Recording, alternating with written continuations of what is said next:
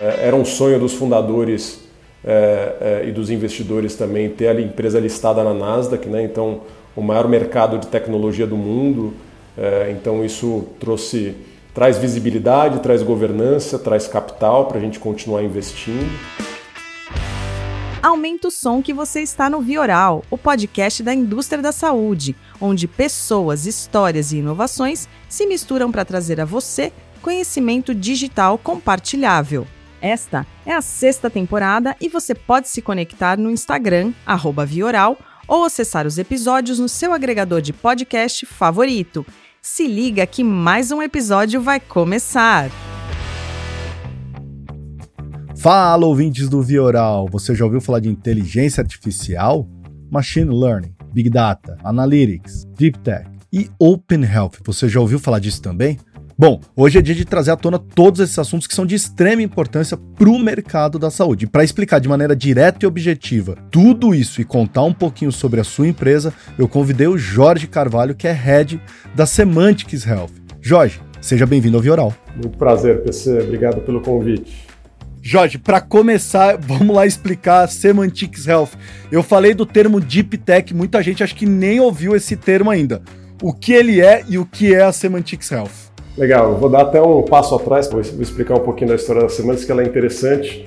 Semantics é uma empresa brasileira de tecnologia, né? ela é, tem seus 12, 13 anos de vida, ela se iniciou como uma empresa de consultoria nessa, nessa área de dados, né? de projetos de dados. É, começou muito forte com a indústria financeira, os grandes bancos, né? acho que, se não me engano, o Itaú foi o grande primeiro cliente da Semantics. São as empresas que historicamente investem mais nesse, é, nesse negócio de dados e tecnologia. Né?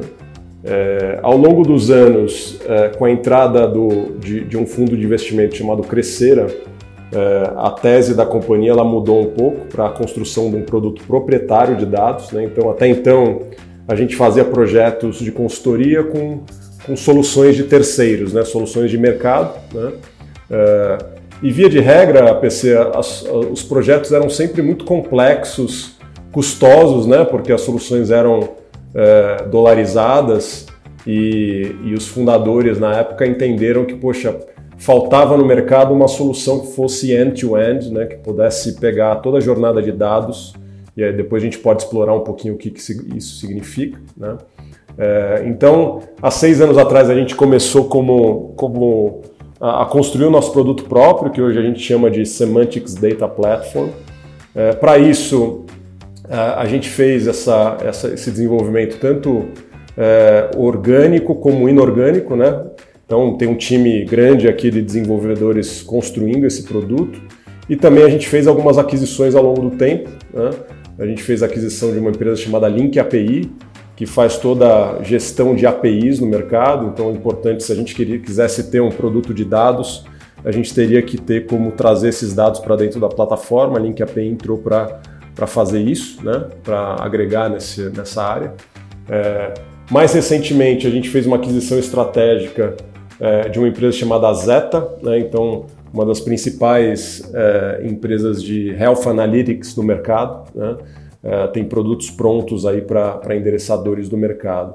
Então a gente recentemente também, até para não, não, não, posso esquecer, era um sonho dos fundadores é, é, e dos investidores também ter a empresa listada na Nasdaq, né? Então o maior mercado de tecnologia do mundo. É, então isso trouxe traz visibilidade, traz governança, traz capital para a gente continuar investindo. A gente fez também uma, uma aquisição recente de uma empresa chamada Elemeno, uh, que é uma, uma empresa que faz todo o processo de MLOps, né, Machine Learning Operations. Uh, e, e, na saúde, né, então a gente é dividido aqui é, por verticais de, de indústria. Né? Então, a indústria da saúde, uh, eu, eu, como você colocou, lidero essa indústria do ponto de vista de negócios, né? e a gente tem todo um time aqui que, que nos ajuda. e a gente basicamente é, faz projetos de dados dentro dos, dos diversos players que tem nessa indústria. Né? A, gente, a gente trabalha com a cadeia inteira da saúde, desde é, laboratórios farmacêuticos até é, operadoras, hospitais, clínicas, enfim, a gente trabalha com todos os, todos os, os, os players. A gente se denomina uma deep tech. O que é uma deep tech? É aquela empresa de tecnologia que não aparece. Né? Então a gente não tem o tal do, do client facing. Né? A nossa solução ela está embedada muitas vezes em soluções que estão aí no mercado rodando. Então vou te dar um exemplo. Né? Tem um, um, uma grande empresa do varejo que todo o algoritmo de é, previsão ou de, de, de, recomendação de produto, né, na hora que o cliente abre o aplicativo e vem uma recomendação, é um algoritmo que a gente construiu e está rodando aqui nas nossas plataformas. Então, só para dar um exemplo aí do, do que a gente faz e por que, a gente se denomina Deep Tech. Legal, Jorge, você tocou nesse assunto. Às vezes, esse mundo parece muito distante da saúde, porque a gente sempre usa esses exemplos do varejo, né? Então, agora, hoje, a gente está com mania de citar Mercado Livre, que faz um papel extraordinário de ciência de dados para tomada de decisão, entre outros grandes players. Eu queria que você trouxesse um pouquinho para esse mundo nosso é, de saúde. Já dá para usar esses dados? Porque a gente sabe que na saúde é tudo extremamente regulamentado, há uma preocupação enorme com LGPD, há uma preocupação enorme de não vazar dados de pacientes, dados sensíveis de saúde. Ou seja, me conta um pouquinho, Jorge, exatamente como que vocês estão aplicando isso no universo da saúde. Não, de fato, né, o dado da saúde é o mais sensível, né, e eu acho que a indústria da saúde ela está é, alguns passos atrás do ponto de vista de maturidade de dados né, comparado com outros setores. Comentei aqui do setor financeiro, né? É, mas de fato a gente, a gente consegue sim, e, e acho que um pouco do que a gente tem é, feito no, no mercado, ele endereça essas questões de segurança. Né? Então, quando a gente coloca aí um projeto de dados de pé e faz um assessment de dados, é, uma, uma, um elemento importante é sempre, sempre a governança de dados, né, segurança, como é que a gente consegue garantir que é, aqueles ambientes tecnológicos eles estão seguros até para vazamento de dados, enfim, e, e aderentes à, à, à, Lei Geral de Proteção de Dados, né, que hoje é uma realidade no Brasil e, e agrega bastante do ponto de vista de governança é, quando a gente fala das, das empresas de saúde.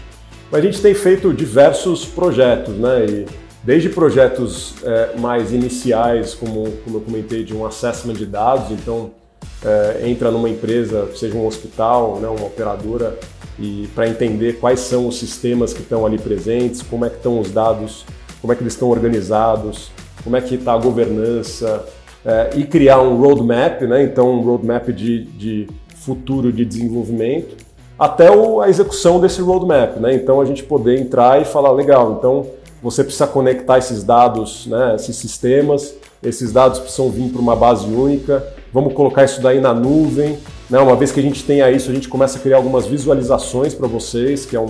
Estou seguindo um pouco da, da escada da maturidade de dados. Né? O supra-sumo da maturidade de dados é eu poder ter esse dado organizado né, numa camada trusted, uh, e eu começar a criar inteligência em cima disso. Né? Então, vou te dar um, um, exemplo dessa inteligência né, no, no mercado de saúde. Uh, um grande player uh, do mercado verticalizado, ele tinha um problema grande que era no-show de consulta. Então, por volta de 30 a 35% das consultas, o, o paciente marcava, uh, o médico ficava esperando e ele não aparecia. Né? Esse é um baita problema na saúde, né? É um Isso baita é... problema. É, é um baita problema. Então a gente reuniu uh, os dados dessa empresa com dados públicos, né? E aí tem também uma, uh, um, um, elemento importante da ciência de dados, que é o enriquecimento desses dados, ou seja, eu consegui colocar uh, dados que não estão dentro da organização para compor aquele modelo, né? E a gente chegou numa acurácia desse modelo de 90%. Então, Uh, isso é, né, é, modelo de, de, de, machine learning ele sempre tem uma, um nível de acurácia, né, o quanto eu posso confiar naquele modelo, né, e a gente conseguiu diminuir esse, esse índice de no-show em 15%. Né, então aí num volume grande, né, você pensar que é um volume bem grande, uh, nesse, nesse cliente a gente está falando aí num, numa possível economia anual de 50 milhões de reais. Né, então Aí está é, é, bem na, na, pinta aí o como a ciência de dados, né, a, a, jornada de dados pode ajudar um player no mercado de saúde. Que ótimo, que ótimo. Agora, você me falou alguns pontos aqui que eu queria aproveitar, puxar o, o gancho, né? É, tá se falando muito agora de Open Health, Jorge. A gente já conhecia o termo no sistema financeiro. Você até citou o mercado financeiro, que já está bem à frente na questão da transformação digital. Pô, o Brasil hoje, você falou de dados abertos. A gente tem o DataSUS, que é um baita banco no Brasil, assim, que às vezes eu acho que é pouco explorado com o tanto que ele tem de informações. Onde que nós estamos? Qual que é a maturidade hoje da, da saúde do, de, em nível, estou falando nacional, Brasil, para a gente adotar, por exemplo, um Open Health? Eu sei que o governo tem essa plataforma, está tentando implementar, mas a coisa não anda. Tem um grupo de trabalho aí de Open Health, é uma promessa, a coisa vai, não vai. Como é que você está enxergando, Jorge? Você como uma empresa que está à frente de tudo isso, né? Ah, eu, eu, eu, enxergo com muito otimismo, né? Eu acho que é, um, é um, de fato um desafio enorme, né? Quando a gente fala Open Health. Não existe nem ainda uma definição clara do que significa Open Health, né? Nem, nem no Brasil, nem em qualquer outro lugar do mundo. É, eu acho que a gente está falando de um, de um sistema de saúde que contempla mais de 200 milhões de pessoas, né? Num, num país no tamanho é, continental que é o Brasil, é, onde a gente recentemente passou uma lei de proteção de dados, né, ou seja, super recente ainda quando a gente começa a falar de, de proteção de dados, já tem algumas discussões aí de é, regulamentar o, o, o, uso de inteligência artificial, né, então o, o, governo de fato colocou de pé aí um projeto é, que é a Rede Nacional de Dados em Saúde, é, eu acredito que é um projeto para década, né, ou, ou, décadas. Né? É, eu acredito que ele vai ser em camadas. Né?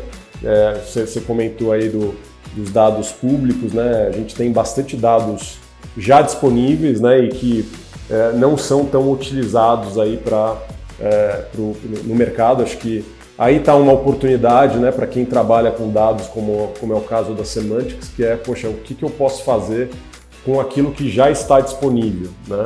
É, então aí tem, um, tem uma, uma alavanca de valor que a gente poderia explorar. É, eu acho que assim, é, o, o, o, futuro já chegou, né? ele só não está distribuído, acho que essa é uma frase importante, porque né, se você olhar os grandes grupos de saúde e parte da, da, dessa consolidação que a gente tem visto no mercado, né, da, da verticalização desses grupos, parte disso é sim para poder criar os seus grandes jardins murados, né, como, como alguns colocam, que é, poxa, eu ter dentro de casa eu já consigo ter esses, esse tal do open health, né, é, ou seja, o, o, uso de dados de uma maneira mais aberta para poder beneficiar o paciente, poder beneficiar o médico, poder beneficiar própria, as próprias instituições. Né? Acho que é, se for usado da maneira correta né, e, e não politizada, é, eu acho que é, a gente só tem a ganhar como setor de saúde tendo dados mais abertos e vai exigir, claro, né, como, como, como tudo nessa, nessa proporção, de uma atuação do governo, né, e, é, com, com regulação, com leis, com regras. Né, então, mercado americano, nesse ponto, ele está mais avançado do que o Brasil, ele já tem uma série de, é, é de, de, ele é mais aberto nesse sentido, né? já tem regras claras, por exemplo, é, todos os hospitais no, nos Estados Unidos precisam, são obrigados a ter uma API aberta, né? então você já tem, começa a ter algum tipo de, de facilidade para poder construir é, o que hoje a gente, esse chavão que a gente tem chamado de Open Health. Agora, Jorge, eu fui até ler uma reportagem é, da conferência agora da JP Morgan Healthcare Conference, e lá eles falam até que os dados da saúde representam um terço de todos os dados coletados no mundo, só que 95% deles não são utilizados pela indústria. Eu queria saber, você como uma, uma empresa fundamentada no, no, no, no Big Data, né, na saúde, por que que tá... Por que é tão difícil as empresas enxergarem o uso disso? Por que, que a gente, às vezes, pensa no dado, mas não pensa em transformar isso numa inteligência para tomada de decisão? Isso é questão. A gente tem na mente que vai ser caro, por isso que eu não vou contratar uma Semantics da vida. É realmente caro ainda, não democratizou, ou tem outros entraves para a gente não estar tá utilizando esses dados que estão aí, estão sendo é, disponíveis para nós, para que a gente tome decisões inteligentes. Olha, é um, o mercado de saúde ele ele está passando, ele vem passando nos últimos anos por um, um momento delicado, né, do ponto de vista até de sustentabilidade econômica. É, a gente passou sim por uma, uma, por uma pandemia que acelerou uma série de, de iniciativas, né? Então é, isso é importante comentar, né? A gente, é, se você for pensar há poucos anos atrás, a gente não tinha nem é, uma lei geral de dados, a gente não tinha a, a telesaúde como, como, como ela está presente hoje, né? A gente está falando aí é, no horizonte de ter 5G é, no Brasil todo, né? Então, assim, do ponto de vista de é, evolução, eu tenho visto bastante evolução, né? E eu estou presente é, nos, nos principais grupos de saúde e vejo que praticamente todos, se não todos mesmo, têm projetos de transformação digital, né? Então, dentro aí do, da jornada de dados, o primeiro passo é você ter esse dado digitalizado. Não dá para eu, eu fazer um projeto de dados, ter uma visão data, data centric, né, data driven, se eu não tiver, é, se eu tiver que usar papel ainda. Né? Então, é, parte importante desse processo é, poxa, eu tenho que ter um prontuário eletrônico, eu tenho que ter um ERP, eu tenho que ter soluções que vão, vão armazenar e vão gerar esses dados para eu poder trabalhar. Né? É, mas eu vejo sim é, um, um, potencial grande é, do, do, setor na, na, melhor utilização dos dados. Acho que não menos importante, PC, é, o, é a questão cultural, tá? Então, assim, é, e aí quando eu falo cultural é de forma mais ampla mesmo, né? É, eu acho que as, as instituições, a classe médica ainda tem bastante medo, né? E com razão, porque é, os dados de, de saúde são sensíveis mesmo, né? E, é, existe todo um cuidado para você, é, de fato, utilizar isso para o bem do paciente. Né? Acho que aí está a questão e, e, e, e, fora, fora esse cuidado, né, tem a questão também de, é, de, de, poder de, de, ser, de saber né, usar, utilizar, né, de ter é, uma, uma cultura analítica na empresa. Né? Isso a gente se depara bastante quando você fala cultura, que é falta de profissional dentro da empresa, o que, que é isso? É, falta de profissional, falta de capacitação, né? Então, é, essa é uma palavra que o mundo inteiro é, você vai começar a ouvir, né? Quando a gente fala de dados e AI e tudo mais, é as pessoas não estão preparadas para trabalhar com, com dados de inteligência artificial. Eu estou generalizando, mas é, o fato é esse mesmo, né? A gente aqui, que é uma empresa puramente de dados, é, já está muito difícil para nós contratarmos né, é, profissionais capacitados é, e é uma tecnologia que ela, ela evolui muito rápido. Né? Então, é, eu estava comentando que é, boa parte dos, dos, das empresas que a gente visita e eventualmente faz algum projeto, o, o, a questão de cultura é sempre muito importante. Né? Então, de nada adianta eu ter um baita sistema que me gera um monte de informação se na ponta lá as pessoas não confiam naquilo, não querem usar, ou não sabem fazer uma, né, uma análise básica, não sabem pedir algum tipo de, de indicador, algum, né? então acho que tem uma.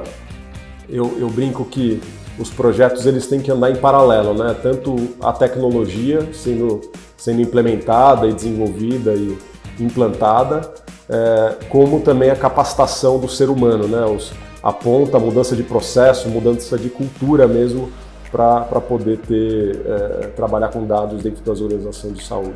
Você falou de data driven, né? Esse não é uma terminologia nova. Acho que eu venho ouvindo pelo menos essa coisa. Você tem que ser data driven, as empresas têm que ser data driven. Às vezes eu comento isso dentro do, da, da, das palestras que eu vou dar para as indústrias, etc. E parece que é um bicho de sete cabeças. As pessoas olham para mim como data-driven, né? E, e, é difícil, às vezes, as pessoas entenderem assim, é, trocar tua percepção por ser analisar o dado real, né? O que está acontecendo ali na hora, né?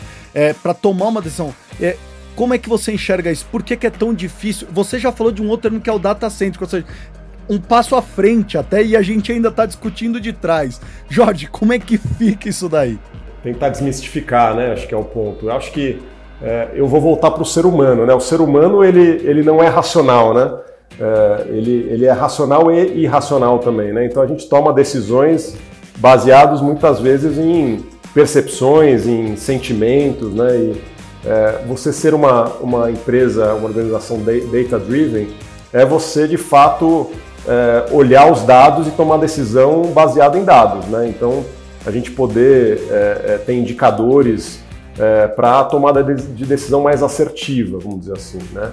E, e acho que o, o, mundo do Big Data, né, do, da inteligência artificial, ele vem para agregar é, uma quantidade de dados e de variáveis que o ser humano não poderia, não, não teria capacidade de fazer sozinho. Né? Então, é, eu acho que esse é o ponto, é, as empresas entenderem que, poxa, legal, o mundo está evoluindo, é, o, os, os, processos estão cada vez mais digitais.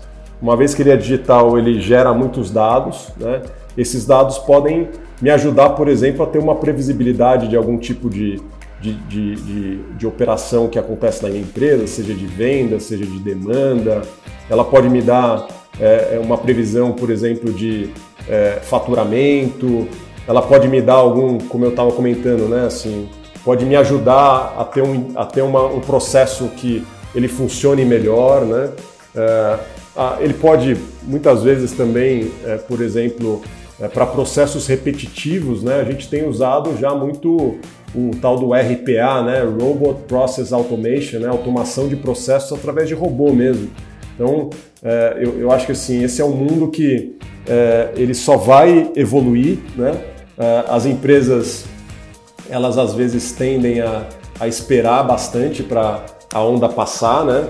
Mas ela vai passar, né? E as empresas que estiverem preparadas e, e quiserem estar é, tá na fronteira e, tá, e, e, inovar, elas vão ter que é, começar a ser cada vez mais data-driven. Uhum. Jorge, não tem como escapar desse assunto. Chat GPT, Mid Journey, inteligência artificial está na boca do povo, democratizou. Ajudou Semantics ou atrapalhou? Olha, PC, é, eu acho que nem ajudou nem atrapalhou, né? A, a Semantics está num, num, espaço, vamos dizer assim, né? num, num setor que está é, fadado a crescer, né? Então, é, esse mundo de tecnologia, de dados, de AI, ele, ele só vai estar tá mais presente nas nossas vidas, né? É, até pouco tempo atrás, só as big techs tinham a capacidade de fazer esses, é, de, de, ter esse tipo de tecnologia dentro de casa, né?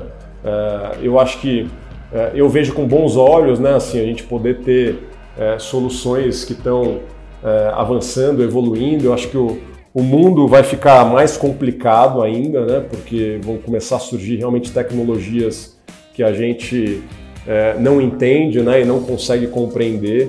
Jorge, qual que é o caminho da Semantics Health? Para onde vocês querem navegar? Qual que é o futuro da Semantics Health? Olha, a gente está muito animado, PC, é, porque eu acho que é, a, a, indústria da saúde ela carece né, de, de é, projetos de dados a gente tem uma missão na Semantics que é impactar bilhões de vidas com dados. Né? É, já na, na Semantics Health a gente costuma dizer que é, a gente transforma dados em cuidados, né? então a gente tem essa missão é, que na nossa visão é nobre de ajudar, é, ajudar esse setor a ser mais sustentável, ajudar esse, setor a, a, cuidar melhor das pessoas, né? Ter melhores desfechos. E então, assim, a, a gente tem, fez essa, essa aquisição recente que eu comentei da Zeta, isso aportou todo um time incrível para nós, né, de cientistas de dados, engenheiros, é, é, enfermeiros né, é, para o time. É, a gente construiu ao longo desses últimos meses um roadmap muito robusto do ponto de vista de produto, né? então a gente tem aí é, um, um, roadmap de curto, médio e longo prazo de desenvolvimento de vários produtos para a nossa indústria. É, olhando mais para frente, tem vários temas que a gente vai, vai se apropriar e vai começar a, a, a desenhar. Eu acho que tem muita coisa surgindo aí é, que, que vai transformar a indústria da saúde e a gente quer fazer parte disso. Né? É, a gente tem uma, uma ambição é, de ser uma empresa global, né? então a gente hoje na Semantics tem, é, tem clientes em 20 países e, e, tem escritório físico em 4. Né? A gente fez a primeira aquisição fora do Brasil, que foi a Elemeno AI. É, então lá eles aportam também clientes e, e, e, e time. Né? Então a, a, gente tem, tem também um, algo que é importante comentar, um laboratório no, no, no MIT, né? De, então a gente vai colocar ali algumas algumas é, pessoas para pesquisar alguns temas importantes para nós. Temos aqui em Campinas, na Unicamp, também um laboratório de desenvolvimento, que a gente inclusive já fez alguns projetos de saúde ali. A gente fez um algoritmo para detecção de Covid na época do Covid e a gente doou esse algoritmo para o governo de São Paulo. Né? Então, assim, estamos é, é, muito animados, o time está muito animado, temos um roadmap já pronto. Agora, como diz o, o, o nosso fundador, o Léo, é, e nosso CEO, é, é, executar, né? a gente poder de fato colocar uh, o, o, esse plano em prática, executar, construir projetos e, e fazer o bem aí para a saúde, no, não só no país, mas também pelo mundo. Na, no caso de operadoras, a gente sabe que as operadoras hoje estão no momento de crise. Né, tentando buscar aí modelos inovadores, né? Então, verticalizo ou não verticalizo, o que, que eu faço? Tem a questão de buscar novos modelos de remuneração, saio do fee for service, busco é, eu queria que você me dissesse assim, olhando uma empresa que tem a ciência de dados como princípio, como é que vocês estão enxergando esse ecossistema de operadoras? Olha, é, o mercado de fato está passando por um momento desafiador, né? É, eu já comentei sobre isso, né? E eu acho que eu, eu ouço a respeito de saúde baseada em valor, né? E, e VBHC já há pelo menos 16 anos. É, desde o lançamento do livro do Michael Porter, né, redefinindo o mercado de saúde. É, sou estudioso né, do tema, é, mas eu acho que falta, talvez, e, e, eu tenho visto isso nas discussões né, com os diferentes atores do setor, é, que apesar da gente ter evoluído né, na, discussão, eu, eu, acho que ainda carece de confiança né, entre as partes. Né? Então, acho que a, a gente tem ajudado nessa discussão né, com alguns dos nossos clientes, é, que, e, e, eu acho que assim, a visão de dados, né, você começar a ter dados de desfecho, né, dados de, é, do, do, clínicos, né, do paciente, eu acho que a gente começa a ter uma discussão mais racional, né, era o que a gente estava falando, né, e, é, mas eu acho que de fato tem, tem o caminho da verticalização, ele, ele é o caminho mais óbvio e eu acho que talvez no Brasil ele tem se dado é, é, é tem sido um, um, movimento de sucesso, né? mas não é o único caminho, né? eu acho que tem outros caminhos também que estão que que surgindo. O fato é né, que é, a visão longitudinal do paciente, né, você conseguir ter essa. É, olhar para o paciente de uma maneira mais é, ao longo do tempo, né, com indicadores, né, não só de desfecho, mas de qualidade, é, é fundamental não só para melhor assistência, mas também é, melhor experiência do paciente, né? E, e, e, por que não, né? A questão dos custos, né? A gente poder ser mais racional é, do ponto de vista de custo. Eu dou um exemplo, né? Então, é, nós todos somos pacientes, né? E, e a gente é, já passou por aquela, aquela situação que a gente vai numa consulta, é, num, num local, faz um exame na outra, aí faz uma consulta depois de um tempo em outro profissional e aquele profissional pede os mesmos exames, não sabe o que você fez, não tem acesso a nada, né? Então, isso é a visão fragmentada da saúde, né? Quando a gente começa a olhar algumas empresas verticalizadas, elas começam a ter esse olhar, né? Poxa, eu quero, eu quero que o meu paciente ele navegue pelo, pelos meus ativos e com isso eu vou, vou, vou entregar para ele uma melhor experiência, vou conseguir entregar para ele um, uma visão é, de cuidado à saúde e não à doença. Né? Então, acho que esse é um pouco do, do, de como eu tenho visto o setor, esses movimentos que estão acontecendo aí. Jorge, a gente na sexta temporada a gente criou uma sessão de perguntas para as pessoas conhecerem o Jorge pessoalmente. Mas quem que é o Jorge? Para quem não sabe, Jorge, você tem uma, uma história muito interessante na stalkeada que eu dei em você. Porque você passou por empresas como conteudista, né? Então você, pô, você passou por um portal que eu amo, que é o Up, Update or Die né? É, você passou pela HSM, que é um baita portal, você falou de capacitação, baita empresa de capacitação, treinamento, desenvolvimento de pessoas, né? É, e aí, para quem não sabe, o Jorge também tirou primeiro lugar em um hackathon, que é o Hackamed, né, Jorge? E você ingressou aí nesse mercado da saúde, abraçou, tá falando com propriedade. Então é muito interessante isso. Eu queria primeiro te dar os parabéns por essa grande jornada. Mas eu queria que você me falasse, Jorge, se você pudesse ter apenas um aplicativo no seu smartphone, qual seria? PC, primeiro obrigado aí pela, pelos elogios. É, De fato, eu, eu sou muito, muito grato pela, pelas histórias e pelas, pelas coisas que eu já fiz aí ao longo da minha carreira. É, pensando em um aplicativo, eu vou, eu vou pelo. Eu vou no simples e básico que é o WhatsApp, né? Eu não vivo sem WhatsApp. Internet brasileira, eu sempre falo. WhatsApp é internet brasileira. Se, se eu abrir seu Spotify agora, qual que é a última música, o último conteúdo que você ouviu? Nossa, essa é uma pergunta difícil, porque eu sou um, um eu sou um amante da música, né? Eu adoro música é, e não só música, mas eu, eu sou um, eu consumo muita informação, né? Livro, podcast. Mas se eu for pensar numa música, talvez seja uma música do Miles Davis. Foi a última que você ouviu? Tá aí no teu Spotify. Vou te falar aqui, ó. Eu abri meu Spotify agora até para falar pros nossos ouvintes, ó. Ó, a última coisa que eu ouvi aqui foi o Marcelo Adnet no Podpah. Tava escutando a, a, a, é, é, esse, hoje de manhã. O que, que, que, você tem aí na tua playlist aí, Jorge? Deixa eu, deixa, eu tô sem o meu celular aqui, mas eu posso te falar é, o novo CD do Red Hot Chili Peppers. Eu, eu, não vou saber o nome aqui, mas eu sou, sou fã do, do desse conjunto. E, Pô, então fica a dica aí pros é, ouvintes. Novo CD do Red Hot Chili O que, que isso diz do... sobre você, Jorge? Diz que eu gosto do novo, né? Então eu, eu se você pegar a minha, a minha playlist, é, dificilmente eu vou estar escutando alguma coisa muito do passado, assim. Talvez eu até escute, mas é, eu sempre gosto da novidade. Eu comentei de Miles Davis, né? Miles Davis é um caso à parte porque a, a discografia dele é muito extensa e tem muita coisa. Eu sempre estou descobrindo uma coisa nova. Então, é, isso é um pouco do meu perfil aqui. Eu gosto de, de coisas novas, né? De fuçar o novo e descobrir inovação e então é, esse é um pouco do meu, do meu perfil aqui. Para encerrar, eu queria te agradecer demais, Jorge. Obrigado. Hoje a gente conversou com o Red da Semantics Health. Para encerrar, eu vou deixar a palavra com você. Eu queria que você contasse essa moral da história. Por que a saúde, depois de ter passado por Update or Die, por ter passado pela HSM? A palavra final, encerramento é todo seu, Jorge.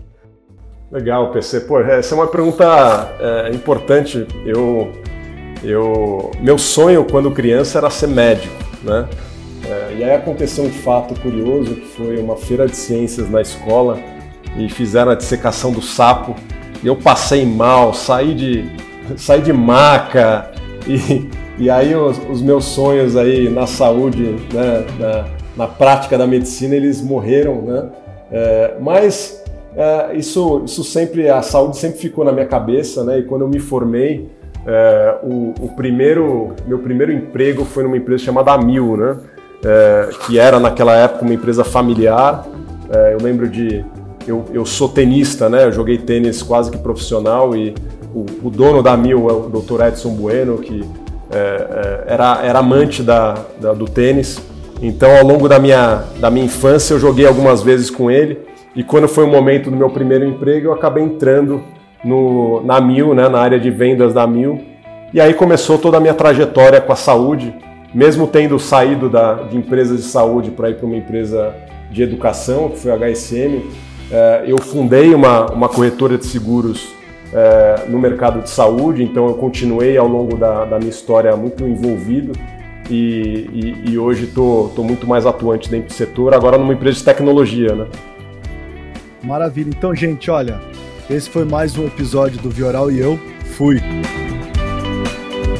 Se sentiu provocado ou provocada com essa dose oral para seus ouvidos? Então não deixe de se conectar no arroba Vioral ou com o nosso host, o PC, arroba Paulo Crepaldi.